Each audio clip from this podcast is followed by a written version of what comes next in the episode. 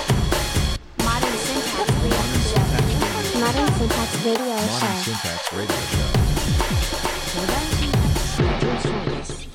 モダンシンタックスレディオショーです、えー今回は毎月お届けしています月刊小山のこの映画を見たですお相手はいつもの小山さんこと小山さんですよろしくお願いしますはい、小山です。よろしくお願いします。えー、ということで前回から今回まで何本見ましたかはい、三十三本でした。はい、えー、そんなまあ、いいペース、いいペース。はい。えー、良かった映画はい何本六本はい、六本かな、六本ですね。はい。よろしくお願いしますまず一本目は、えっと、法廷遊戯っていう。法廷遊戯、見ましたよね。えー、これは日本映画日本映画ですね。はい。すごく、あの、今の、何、いわゆる日本のメジャー系な座組。で、いわゆる日本映画っぽい立て付けなんですけど、中身すごい面白かったっていうあれですね。そうですねあのなんだっけこのミステリーがすごいっていうそのミステリー本の年間大賞みたいなやつで1位取ったらしいんですね原作ああが。なるほどねで、えっと、いわゆる法廷もので書いてる方も法律家の方でなんか、えっと、法律、えっと、弁護士になる前かなどっかななんかそのいやいや法律勉強してる時にそこをもうちょっとエンタメにしたいっていうんで書かれた原作が大ヒットして、まあ、今回映画化みたいな感じですね。えっ、となんだえっ、と北村匠海が出てるそうですねあえとー、北村匠海が殺されるはい、北村匠海、えー、と杉咲花、えー、と長はい長瀬廉で永瀬廉が明らかにどう考えても犯人だろう、っていうとこから始まってうそうそうや実は犯人じゃないよって言うんだけど誰が見てもそれはもう永瀬廉がそういうシ犯チュエーションにね、追いまあまあ、永瀬廉が主人公じゃないですか、結局、彼を取り巻くいろんなものが起きるんですけど、あのね、いわゆるどんでん返しって、よくそのミステリーもで言いますけど、本当綺麗などんでん返しでよかったですよ人ね、が面白かっ面白かったあと杉咲花がすごい。たすごいですよねいやー、なんかね、最初、すごいおとなしい、おとなしい子かなと思わせといて、あのバケっぷりが、杉咲花、すごいっすねみたいな、あのえー、とインタビュー見たんですけど、はいえー、とリーチ上に杉咲花が、はいはいはいはい、で永瀬廉が、えー訪問するシうん、ーン、はいはいはあの杉咲花がすごいんですが、んあれがすごすぎて、永瀬廉がビビって俺、俺ここでヘマしたらどんなことになるんだろうと思って、緊張感が半端なかったらしいんですよで終わった後にものすごく疲れたって言ってましたけい、ど、はいはいはいはいはい。だろうねって思でいまもすよね。いいいいこの緊張っていうかその画面のピリピリ具合は伝わってきますよね。ああそうですねいやあれ本当ねまあまあ全般的にすごい面白いのではいねえいやこれまああのすごい予告じゃないなあの特報みたいなのが特徴的だったんですよね。ああどんな風にえっ、との曲に合わせて短いカットをバンバンバンバン積み重ねるようなテンポよく。あああんまりその日本の邦画の予告編ではないパターンで、あこれはちょっとなんだろうな、ちょっとわかんないけど、面白そうかなと思って見に行ったら、まあ、本編は全然そういうことないんですけど、まあまあ、普通に面白かった。僕はもうとにかくね永瀬廉が出てるというだけで、はいまあ、いわゆるアイドル映画なんだろうな、と思って舐めてかかってるんですよかかってましたか。でも小山さんに聞いたら面白かったよっていうことなんで、だから見に行ったら泳くて面白かったでしょで北村匠海が多分そういうあの前提知識なしで見ても面白いと思うんですけど、ね、本当に。良かったですよねもうね、基本的に邦画を見に行くときって、そんなに期待せずに見に行ってるんですけど、これはね、良かったですね。はいまあまだやってんのかな終わってんのかなえっ、とね、まだやってたと思います。はい。機会があればぜひはい、見てください。えー、続いては、モナリザザ・ブラッドムーン。はいはいはい。待望の待望の。もう2ヶ月前から待っていたそうそうメアリーズ・アンザ・ブラッズムねうん。タランティーノの再来とは言われてますけど、結構、芸風はかなり違いますよね。ーン違いますね違いますけど、あの、なんとその、勢いというか、なんかその、えっと、うん、あの、うん、すご、うんなんていうのかな、こう、とにかくパワー力で押し切るみたいな、なんか、なれ、あれはちょっと近いかもしれない近。いですあのバイオレンス共闘っていうあか、のとあと謎な謎な何謎な何あのの能力を持っていろんなものをこう巻き込んでいろいろぶち壊していくっていうであのーあれですよね、あのー超能力というかはい謎の能力が、そうですね満月の夜に、ある日突然発症してしまった発症して少女の話、なんかね、あのー目を見るとその人のなんかそのその子の主人公のこう通りにコントロールされて自分の体が動いてしまうという医師も多分そうなってそうそうそうそうねるであのー主人公の女の子がまたなんかきょとんとした感じが、とってもよく基て本はねあのアジア系の子はねそうそうあれいい子だいい演技だよななんだっけな、ネットフリックスで、はいえっと結構有名になってた、えードラマがある、ドラマっていうか映画なんだけど、オリジナはいルの、はいあれに出てて、えなんだっけな、ナナイチンゲールだってナースー、ザ・コールじゃない、違う、バレリーナバレリーナ、あーあれバレリーナ僕見てて、なるほど俺見てないですバレリーナはね、女版ジョン・ウィックとかっていうのが結はいは構いアクションバキバキでやあってて、やっぱりそっちもバイオレンスな話結構へえ面白いんですよ。はいはいはいはいで見てから1ヶ月後ぐらいにこの映画見て、だったんであああの女の子かと思ってたんですけども今回はそういうアクションはなかったんだけど、なんつうのかなあのほわーんとした雰囲気が醸し出す怖さっていうのがなんかまとってますよねそうそうそう本当に、うん、あれが非常によくていやだって本当だからタランティーノは全然似てないんだけどこう面白さっていうかなんかそういうすごいなんか別別のベクトルなんだけど面白いっていうそうそうはいでその、まあ、一晩の出来事なんだけど、その一晩一晩の出来事じゃねえか止まってるもんそうですね数日間の出来事なんだけど、そこに出てくる悪いことを企ててるやつとかが、因果をここでちゃんそうそうそうそとうやられちゃうっていうボンボンあのあいいいい映画だなと思っちゃうんですよ ああそうかそういうなんか短いスパンのグーアっぽい感じがタランティーノらしいって思うのかなあね多分そういうの多いですテねンポとかテンポうん話の運び方が、多分タランティーノっぽい。うあとね撮り方うまいまいね。撮り方うまい、うん、だから残酷なはずなんだけど、なんか残酷さはあんまり感じないで、なんかちょっと滑稽なんですよね、うん、やられてる人とかがで続編もねありそうだしねああまあうんあるまあどうなのかねあるのかなコンビニの前で知り合った男性まあまあはいはいはい続きはえー続編でとかっつってでもあれもまあふで結局振りでどうなるかわかんないですけどまあでもヒットしてたらやるかもしれないですよね、うん、いやなかなか本当こ面れ白い良よかかっったですはい、はい、続きましてはえっと「鬼太郎誕生」ですかアニメ「ゲゲゲの謎」ですはい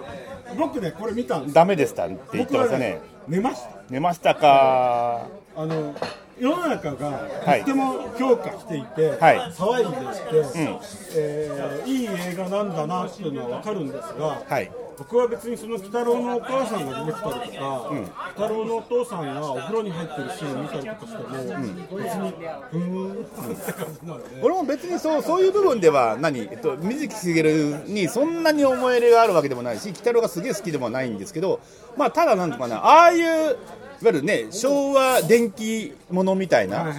ね、横溝製紙だったりいろんなののなんかそういう昔の雰囲気をそのまま頑張ってアニメにしてるっていうのがなんか雰囲気良かったですね。ね、まあだから僕決してね嫌い面白くないわけじゃないんですよ、ただ気づいたら体が寝ているそれはね疲れたんじゃないですか多分普通にもう睡眠時間ばっつりでやってるんですよ、僕そんな寝る要素なかったけどなでもね俺初めの方のあの犬神家の一族みたいなまあそうですねはいはいはいあそこは結構見てたんですよ、うん中盤以降のなんまあまかあちょっと水木さんとあーはいはいはい太郎お父さんが、ん共にこうなんか戦うあたりから、はいはいはいえ寝ているああ気がついたいからんいかん見なきゃあ寝ているまた寝ているとかという多分まああれですよあの配信でもう一遍見るときっと面白いですよわかんないけどわかんないけどね、俺はあの結構あれは本当にえっとえっと、必ずしも全編作画がいいわけでもないし演出すごいわけでもないんだけどその要所要所ちゃんと何えっと力入れるべきところは力を入れて全体としてもうまくまとまっていて話も綺麗であうまいこれ面白かったみたいななるほどね、まあだから僕みたいな人がいてもいいじゃないですかまあまあもちろんってはういことはでいすよはいいいと思いますいいと思俺いもまねすまあ人それぞれではい俺も一生懸命ね見ようと思ってるんだようわあいかんいかんと思って見てんだけどひずきのなんかでふーって寝落ちしちゃうおのーおーあ体は正直だってあまあまあはいはいまあこういうことではいということでした続いてはこれも邦画ですけど「飛んで埼玉」はい2琵琶湖なんだっけ琵琶湖より愛を込めてはいえーと見ました見ましたまあまああのある意味卑怯なポジションですけどその割には面白くなかったですか面白かったですだから、完全にくだらないだろう、えー面白くないだろうっていうのはあの1話1が、僕結構見たんですけど、はい中だるみするんですよまあまあそうですねは最い初ギャグで、おお面白いと思ったら、なんか中盤ギャグがなくなって、中だるみしてで最後の方でまたブワーッと盛り上がって、ちゃんちゃんで終わってくるんでまたあんな感じなのかなと思ってたら全編通してテンション保ってたんで中だるみそんななかったですよねなかったまあまあ若干琵琶湖でねあのあの辺でちょっと休憩してるところとかがちょっとスローテンポでしたけどまあでもそこもね結局要は謎解きシーンなのであれあそこある意味だからべあのなんかうまいうまいある意味うまいですよねあれ構成中田が 見つけたんですよね、でな全然埼玉関係ないもんね今回ねまあちょちょなちいょけどちょっとねちょっとあるけど、ね、武蔵野線あたりとか ね なんだそれみたいなあれお写真戦ってなかったっけあのあの世界ではなかったらしいもう時代もよくわかんないんですけど今いいんですよねそういうところねあれは現代なのか何なのかよくわからない、うんけどまあいいやっていうまあいいやでそのまあいいやでも楽しめる細けいことはいいんだよ的に思う見るとまあまあマイナーなネタはありそうそうそうでわかるわかんないヤマトのパロディーとかあるじゃないですかあのねそれが僕分かんなかったんですよどこなんですかあの最初になんだっけあのしあのシガじゃないあれの無声あの女の子のメッセージが届くピピピピっていうのがあれはイスカンダルからのスターシアのメッセージのパロですよ多分とかさもういろんな細かいネタがわかんだ、まあ、わかんねえだろうなと思うようなネタがいっぱい入ってるんですよいっぱい入ってます、ねだからアキラ100%が、ねえっとお父さん役で、えっと隊員みたいに参加するときに荷物持ってくときに銀のお盆を「はい!」あ忘れてた忘れてた」って渡すところだかはいはいはい、うん、元ネタあるんですからアキラ100%があそうあそうそうなあの知の人らないはあの銀の丸いお皿で前を隠すっていう全乱のあーはいはいはいはいなるほどねだから、あのそういう細かいネタとか、なんか小山さんの見てない細かいネタとか、あのね、俺も関西の人だと、あのー吉本新喜劇で有名らしいんですけど、あの、千鳥でぐるぐるやらんのかいっていうのは、ね、定番ネタらしいです。あと堀田真由出たじゃないですか、滋賀の、えー、と四角で。あ、はいはいはいで。堀田真由の眉毛がゲジゲジ眉毛だったの知ってますあ、そうなんですか。あ、それもネタなのだね。から滋賀の、んあのナンねバープレートそう滋賀がねゲジゲジだから滋賀の人はみんな眉毛がゲジゲジなんですはいはいはい。そうそういうゲジゲジキャ、ゲジゲジキャストなんですね。そうだから分かる人と分かんない人がいるんですよでも俺も細かいのがいっぱいある俺も多分ねわ本当わかんない手でいっぱいあるんだろうなと思うんですよ。まあそういうなんつうのそのまああるもの全部ぶち込んだ具合みたいなのはなんとなく感じるんで。さりげなくやるからさりげない。ね藤原紀香とかもねあれよかったねよかったですよかったですね。説明が出てくるそうそうそうそう。あと京都市長川崎麻世だって俺最後ね気がつきませんでしたよ。僕はねあれはその事前にあ見てた。いやそうだから最後まで気づきませんでしたっていうレビューを見てたんでだかああなるほどなるほど。らそれを見ようって見てたんだけど、途中までやっぱ分かりませんねわかんないですよね。この役者誰だろうなみたいな。途中からあ先もらうだ彼もそうだずっとなるほどね。はいはい。まあ、そういうキャスト的にも全部なんかいろんなとにかく細かいネタをたくさん仕込んだ上でまあまあちゃんと綺麗に終わってるのでであの飛んだ埼玉の一作目が海外で受けてるって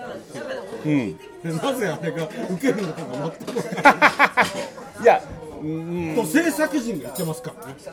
多分なんかわけわかんないけどそのやっぱりたくさんぶち込んでるそのノリみたいなやつがなんとなく伝わるんじゃないですか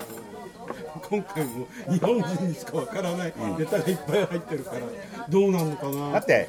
アメリカとかインドのくだらないギャグの映画とか見てもうちら面白いじゃないですか多分それと一緒でもうローカルネタだからねオカルネタですよでも分かんなくていいんですよ多分なんとなくこうそういうか空気感を感じるだけでも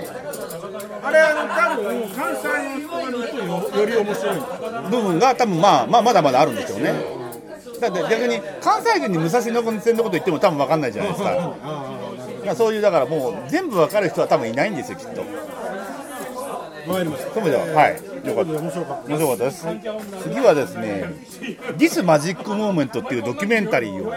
これも全然わかんないこれ見てないですよねあの何かっていうとえっと、ミニシアターが最近こういくつかな閉館してるのがちょこちょこあって、はいそれでミニシアター日本に住んでるあれはシンガポール人かな、の監督で大阪をベースに今いろんなところで映画を撮ってる人がいるんですけどその人が沖縄で撮ったそのミニシアターが舞台の映画でその館長さんにお世話になった時に館長さんがお亡くなりになってそのあれがそのミニシアターが閉館すると閉館したと。したとしたと、でその時にインタビューにしに行って、これはちょっとなんか、ここ、沖縄以外にもいろんなところで閉めてるミニシアターだったり、すごい苦心苦労してるミニシアター、ちっちゃいのが日本全国にいっぱいあるので、その館長さんなり、責任者なり、関係者の人たちにインタビューして回ったっていうドキュメンタリー映画です。これちなみに映画館どこですかこれは、イイメメーージジフフォーォーララムムですはい、おーまだイメージフォーライムメージフォーラムです。ポレポレいや、イメージフォーラムぐらいしかやんないですよ、これは多分ね。うん、だからまあ、まあ、ポレポレやるかもしれない、でもね、今じイメージフォーラムでやるべき映画ですよね。そうですねこれがね、まあまあ、すべては、えっとね、ずーっと、今、2人で対談してるシーンばっかなんですよ。そのどうどうですかここの映画館の由来成り立ちだとかとかそういう話をしてこの後どうなるでしょうねみたいな話をするんですけどえっとねやっぱそれぞれ日本って多分昔の日本人は映画大好きでやっぱ自分自分の街に映画館があるっていうのはある意味その文化が自分の街にあるっていうプライドなんですね。だから場所によってはその自治体が支援をするし、そうじゃなくてあの実際にその町の人たちがなんとか残そうとしてこう寄付を募ったりするしみたいなところ例がまあいろんなパターンとしていろいろ表なんか浮き上がってきて。いや考えると日本あのその後、えっとね映画見た後監督さんが一応、えっと、トークショーみたいなのやって後で質問みたいなのを受けたんですけど、えっとね、その時に聞いた話だと、まあね、こん今ちっちゃいミニシアターみたいのがたくさん地方にたくさんあるのって実は日本だけなんですって。へーまあなんかアメリカは国土が広いんで、うん、まあそこそこでっかいんでしょうね、うん、なっちゃうだろうけど、ヨーロッパとかってミニシアターないんだ、韓国、まあ、ヨーロッパのことはあんまり詳しく知ってなかったんですけど、アジア圏だと、まあ、韓国はそもそもミニシアターっていう存在はなかったと、うん、シネコンみたいなのですかね、多分ね、で、台湾はあったんだけど、やっぱり日本と同じように潰れ始めてるっていうふうにおっしゃってて、やっぱ辛いんですよね、やっぱメジャーにどんどんどんどん進捗されていって、まあ、それでも結局、映画文化の多様性っていう意味ではミニシアターっていうのはすごい重要でっていうのがすごくこうまあそんなに派手な映画ではないんですけどまあ映画好きとしては結構こういろいろ考えさせられる面白い映画ですよねでこれはあの映画好きじゃない人が見るといまいち、どうかなどうですかねいや映画うんといやドキュメンタリーがダメだっていう人はダメかもしれないですけど普通になんかテレビのドキュメンタリーとかを面白く見れる人だったら全然大丈夫だとあのミニシアターのいっぱいだからパイプ椅子出すから、そこに座ってみてねみたいな経験とかあるじゃないですか、知らない、あ知らない昔あったんですけああーはいはいど、もうなんか通路に座ってみるとああね一応足んないからね足んないはいはいあまあでもそういうような、えっと、シアターもちょこちょこ出てきます、うんああいうのを経験してる人が見るとグッとくるものまあそうでしょうね特に本当に昔の要は2番館みたいなすごい椅子も悪くてこうへ小屋の中も汚いような映画館を知ってる人はよりグッとくるかもしれないなるほどねはいわかりました、はい続きましては続きましては「エクソシストはい」続きはい、はい、僕信はじるものまだ見てないんです見てないですかえー楽しみですこれねえっと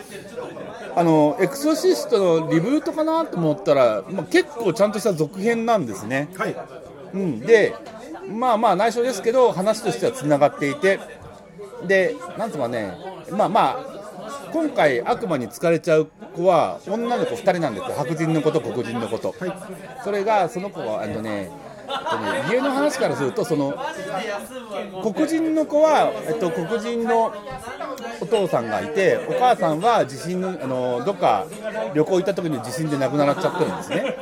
でお父さんが意外となんつうのその、えっと、オレオレ的なちょっと尊大な人で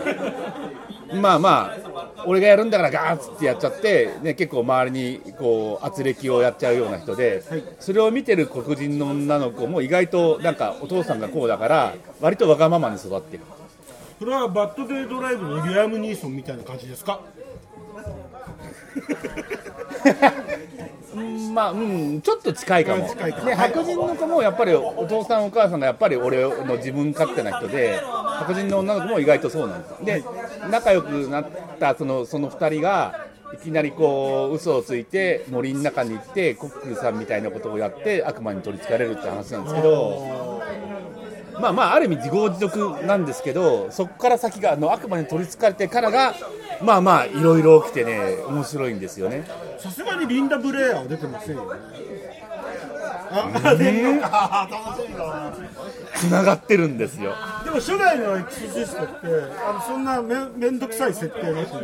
にいきなり寝てたら悪魔に取りつかれてまあそうですよね。だからちゃんと悪魔の取りつかれるのにもななそれなりの理由があり、しかもえっとね今回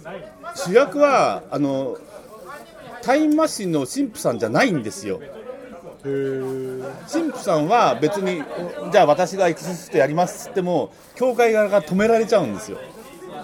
もうリスクあるからお前やるなと。へーコーラ・ブリーチャーでじゃあどうする結局ね本当総力戦なんですよ信じると元えっとえーっと海女さんじゃなくて、えっと、女の神父さんじゃない、えっと、修道士になり損ねたあのえっと、看護師のおばさんとかもちろん両親とかあとアフリカ系のなんかタイマシみたいな人も入ってる本当総力戦で悪魔に立ち向かうっていうねいわゆる本当神と悪魔とキリスト教的な考え方をちょっと一段踏み外してる感じな話ですごく構成的には面白いであの SFX 的にはどうですか SF ってうーんまあ普通かなああんまり怖くない怖くはないですあーうん、ここそんなに怖いシーンはない、ただ、まあまあ、あのね、いわゆる悪魔に疲れた女の子がこうダミ声でもうひどいことを言うっていうのはまあ定番なので、で首一回転もらう首一回転は回りますね、はい、回った結果、すごいことになりますからね。あー楽しみだいやだからね、本当そういう意味では、オリジナルとは全然別のテイストなんですよ、なんだけど、それなりにちゃんと面白くなってるっていうのが良い、なるほどうん、楽しいです。はいわかりました僕これ明日見ますはい、はい他に何かありますか、えっと、まあまあ、結構惜しくて落としたのはいっぱいあるんですけど、気になるのはありますか、はい、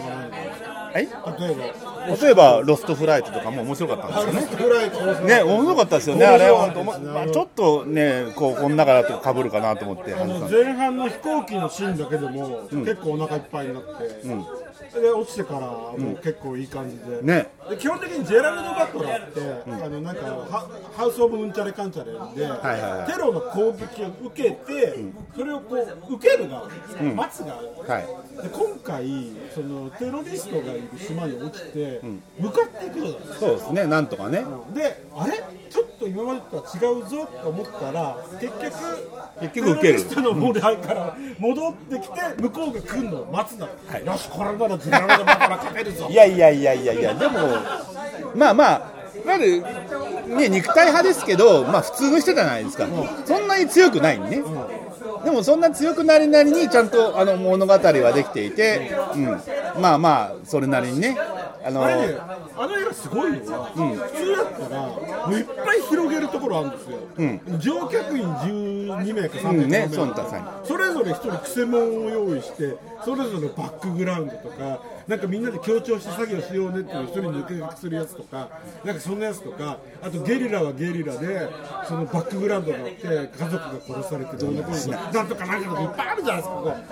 全くそういうの触れないしないシンプルシンプル分かりやすいそうだからあれがね非常に良かったなと思いました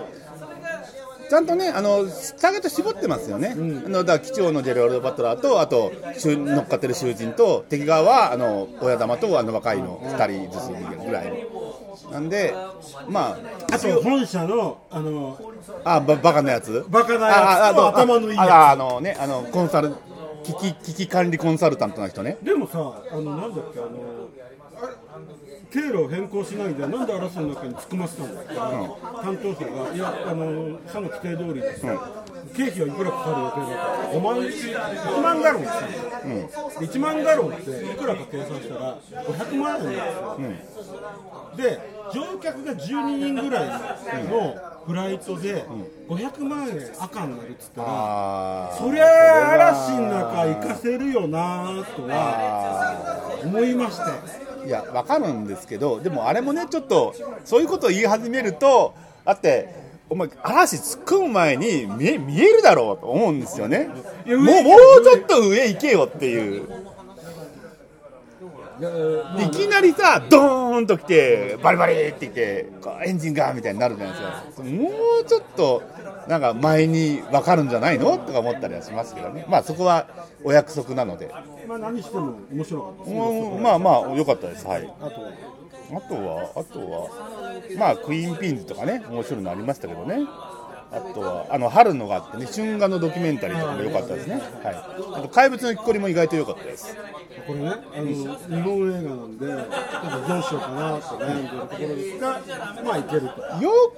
うん、すごく良くはないですけど、悪くはないです。はい。配信だなこれね、ナポレオンもまあ、そんなに悪くはない。ナポレオンねあの話面白くないんですよそうなんですよ。それがあれなんですよ。絵は、絵はすごいんだけそれはど、すごいんだけどシーツなんで、まあ、物語大して面白くないんですよね。そうそうそう。でも絵はすごいんで、もう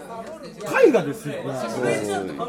ねだからえあれいいっていう人と良くないっていう人はよく分かって、で結構共通してるのは話面白くないいいっていう人は絵がすごい、で悪いっていう人は絵の凄さがよく分かってない、話を追ってるからっていう感じで僕はあの絵を追っていたんであとやっぱりね、よあの何やっぱりリドリー・スコットうまいなと思うのは、えっと、光じゃなくて影の部分の色調がすごい計算され尽くして食べてるんですね。いやあの本当にね明るい画面って多分すごく少ないんですよ。結構影の中でいろんなことが起こってるのがこの作品は多くてその影の中でも微妙な主張をすごいバランスよく考えられていてそれすげえなと思って。だからまああれですよね、その映画をストーリーで追う人と、えーか作画、とか絵込みで追っていく人の違いで面白さが変わってくるんですよ、これねそうそういや僕は好きです。うん、私も嫌いか好きかって言えば好きです。でも、ね、作品として面白いかどうかって、うん、ちょっとなみたいみんな。なに勧めるかっていうのはちょっとね、そうそうそうそう、ね基。本的には面白くない。はい。いや、なくはない。はなくはないけど。わ、い、そんな感じですかね。かりました。ははい、えーじゃあ来ーい。月じゃあ、来月、えー、っと。はいよし。来月だ今月だ今月ですね、12月、12月結構ありますね、見てないのも含めると。えー、っと、いちこを見ますか。結構ねこれ微妙なんですけど見たいです。は見ますやっぱ杉咲花がすげえなってのが分かったからやっぱそれで見に行きますねあそうで俺ねあの杉咲花におんぶに抱っこしすぎなんじゃねえかなと。まあそのそのあれもありますけど一応一応見て確認するぐらいはしいますやよ俺見たのを聞いてから。わかりますはい多分どうかな分かんないですよねあとはあとはえーっとねあとはなんだろうなディズニーのウィッシュは行きますかこれも見てから。 そう村山さんに聞いてあそうあ一応100周年だから、ね、そうあ100そ周う年記念映画なんでねえ屋根裏の屋根裏のラジャーは行きますかホロックがね、ホロックがね、はいいはいはまいいちなんでね。ウォンウォンカは行きますかンカはね、マイネームイズっていう、あの、ティモシー・シャラムルのね、あの演技がいまいちでいね。まいちあの毒なさそうですよねそうチャーリーとチョコレートで、コーチズャクラーリーと、え、今劇場に行くと、チャーリーとチョコレート工場の夢の始まりと、デューンの次のやつ。あはい予告流れてます、が2はつやってんじゃん。いはい、大デューンだよ。両方してもシーシャラメがねそうそうそうそう大デューンだよ。で、あの、チョコレート工場の、えーと発表にで、日本に来たんですよ。来てま来ましたねはいあのレッドカーペット歩いてたの、あの時のティム・シンシャラルかっこいいことかっかっここいいいいこと超超で何スタイリッシュであーやっぱかっけえなーみたいなであの映画見るとなんだこのお兄ちゃんって感じになるんで、はいこれもしかして役ですか監督が撮り方分かってねいやいやいやいやだそういうキャラじゃないですかあのギャップがすごいいやいやそれはそれは役者さんですもん、うねそこかっこいいねティム・シンん、シャかラっこいいですよねいやーあとはそうかなあとはティルっていうえっと黒人の男の子が白人に殺されちゃって立ち上がるお母さんのお話あれ面白そうですよねあとまあスパイファミリーとかねあとはルファミリーも微妙ですよねわアニメ見てますス一応一応見てますはいパイファミリー基本的に面白くないっすよねあそうですかあそうか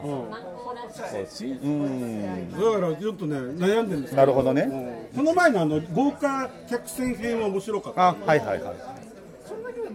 まあいいかなとあとねハンガーゲームゼロハンガーゲーム、これは見に行くと思います。パーフェクトデイズは行きますかパーフェクトデイズってえーっとねえーっとあれあれあれあれあれ日本、海外。えっと日本で撮ってる役者工事。はい役所広司さんこれは行くよこれは行くよはいなるほど ねはいまあそんな感じですかねはい年内ははいはい。うん、という感じで、まあまあ、今月もいっぱい見なくちゃいけない感じが増えて大変です。はい、わかりました。はいでえっ、と、来月は1月なんで。あとあれだ、えっと、A24 の特集上映ホールが、ドンミーだって。トークトゥーミー。あじゃなくて、特集特集見は来月で、A24 のこれまで公開されてるお蔵入り映画の特集上映があるんですよ。えっ、と、ヒューマントラストシネマ。そうそうそうそうそうそう、ね、あれ行くでしょうみたいな。困りますよね。困りますよ、も困りまうすよね。気がつくと終わるからな、みたいな早く。その A24 のやつは、とりあえず見てから文句言えってやつ。まあまあそうですよね、そうそうだから本当それがね多分何本追加されるかなんで楽しみにはいはいということで、えっと、来月は2023年のベスト10。ああはいはいはいそうかそうですねえー。一本別で録音しますので、はいわかりましたよろしくお願いします。はいありがとうございま